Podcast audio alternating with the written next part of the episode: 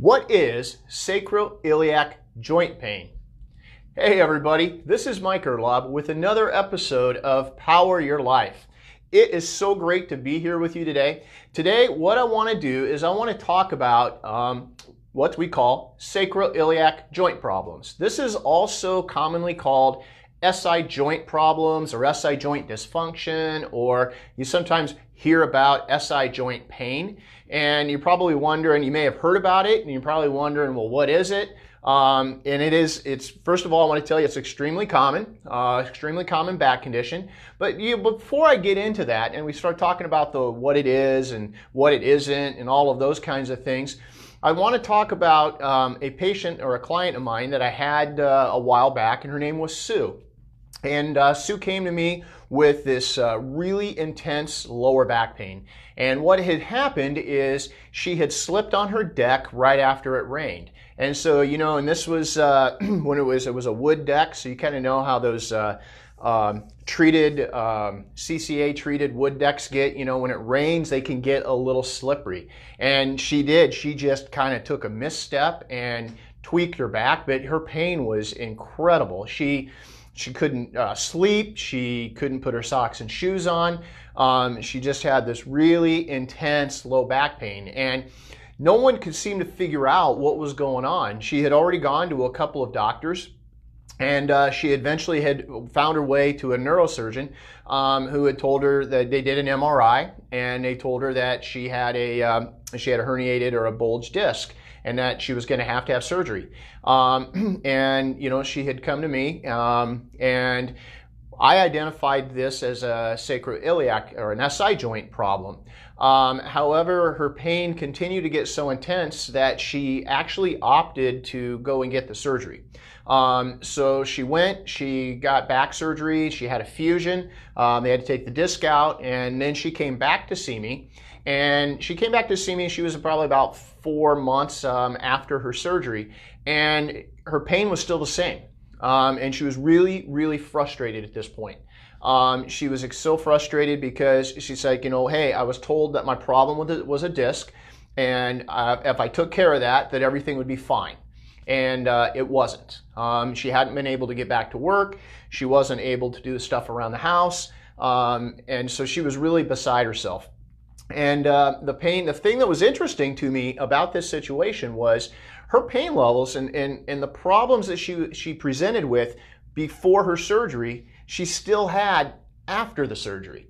So, you know, if the, if the disc was truly the problem, that should have fixed the issue and, and she should have been okay but but she wasn't. So as we looked a lot closer, we real, I realized again that this was a sacroiliac joint uh, problem. And so we started working on the SI joint. We had to be very careful because we had to make sure that her fusion was completely stable and taken care of. Um, but as we worked on getting her sacroiliac joint taken care of, her symptoms and her pain started to get better. Um, and then as we addressed some other issues that we're going to talk about, um, primarily uh, her hip flexors and some of her gluteal strength issues. Um, and, and we got her SI joint aligned and we kept it that way and we kept it stable. Her pain, it went away. And she she got back to work. She got back to doing all of her normal stuff. You know, she could put her socks and shoes on. I mean, it, it life for her got much much better.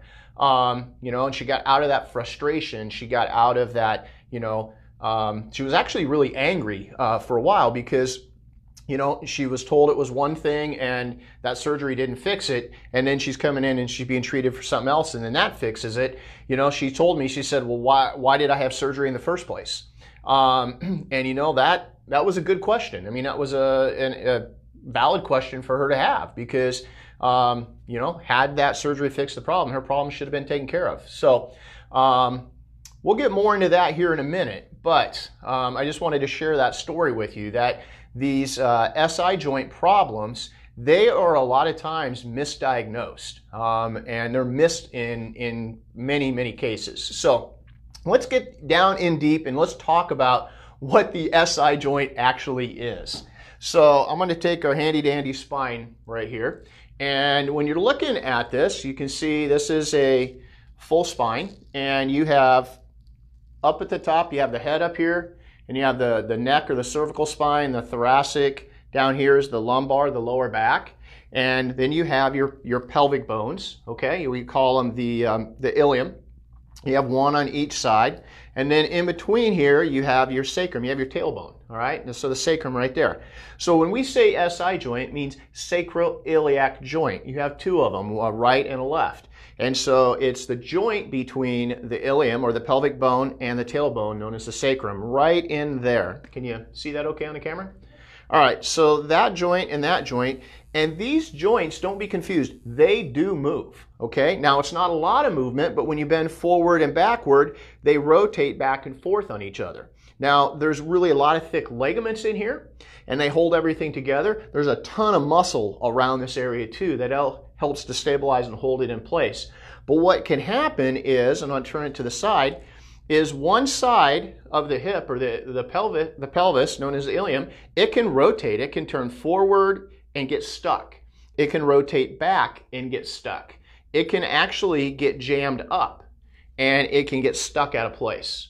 You can also get twisting of the sacrum too. We call those sacral torsions. So all of those things will pull and torque on that joint and it just sets off all this inflammation.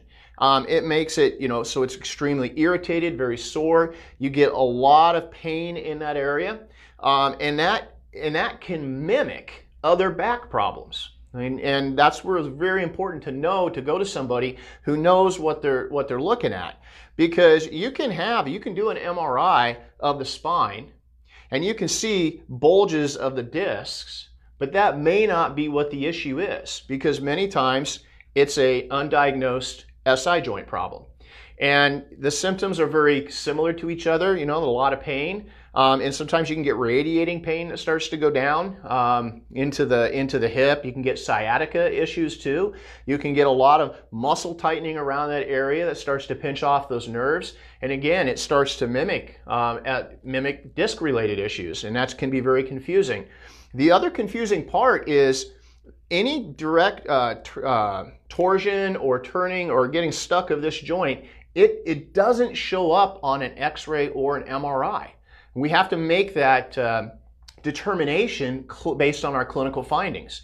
So you can go to the doctor and, and if he's not aware of the SI joint problems and he's not really versed in that, um, they can misdiagnose you as a disc related problem and then you get started and that's why it's it's it's really dangerous when you go somewhere to only treat according to what the x-ray or the MRI shows. You know, you have to treat somebody based on their clinical presentation, based on their symptoms. So, you know, that's I'm very passionate about that because things can be missed if you're not looking really closely. You know, and if you look at an MRI or an X-ray, you won't see that that SI joint is out of place. It won't rotate or move enough for that to be picked up. And so again, there's special testing and things that we do that can differentiate between that. So, you know, the next question is, okay, great. If I have this SI joint problem, how do I fix it? Um, and there's, you know, fixing it is important um, to know in the fact that we can do this uh, in a very gentle way. We can use techniques that utilize the natural contractions of the muscles of the hip and of the spine to actually realign and pull that back into place. But the key, the key to fixing these problems are fixing the imbalances. Okay, so we talked about those imbalances before, and they're very similar to what they are for disc-related issues too, because this really is goes into play with almost all back issues. But imbalances with the sacroiliac or SI joint are a hypertonic hip flexor muscle, so the psoas, coming off of the front and how it connects here through the pelvis and then to the femur. Okay, that can contribute to it. Also, weakness of the gluteal muscle complex. All right, so glute, uh, gluteus medius and maximus, the butt muscle weakness.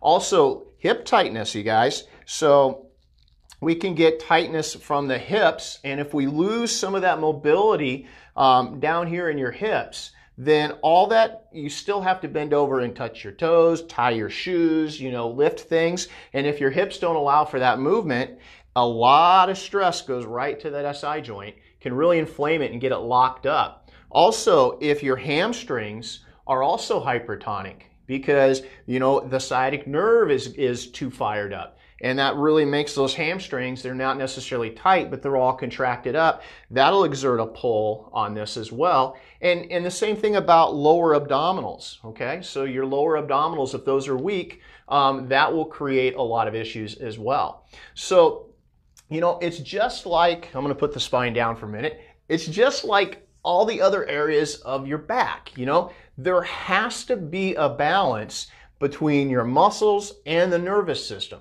If you don't have that balance, you can't fix that problem. So, and, and like I mentioned before, this SI joint problem is often misdiagnosed.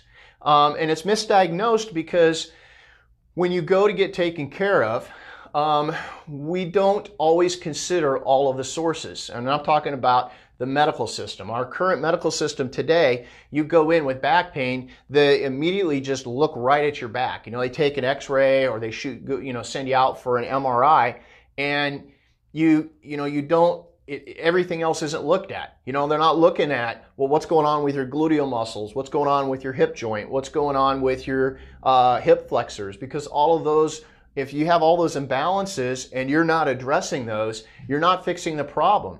Because if you go in, then they just look straight at your back and they're not looking, you know, they're looking at here, they're not looking at your SI joint.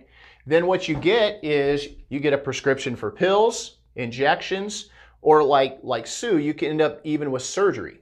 And this does nothing. I mean, like in her case, it didn't fix her problem and she it just prolonged it and you know she it, yes did she have some bad discs yes most likely however that wasn't the cause of the problem so there, she had an unnecessary surgery. You see, if you're not getting to that root cause, if you're not addressing those imbalances, if we're not looking at the areas above and below the, the spine and that area in question, you're going to miss something. And that can really lead to a problem for you. So, addressing your imbalances, you have to do that, or you'll just never get that problem fixed. Um, and that's really the take home message that I wanted you to have um, about this little talk today about the uh, SI joint is, uh, you know, you have to address those. You have to get to the root cause because that is the root cause of what's creating all that stress and all the problem. You know, you can go to this SI joint and you can inject it. You can, even if you realign it, okay, but you don't fix the things that are pulling it out of place to begin with, guess what's going to happen? It's going to get pulled back out again. And three months or four months later, you're going to be dealing with the same issue. So, fixing those imbalances is the key.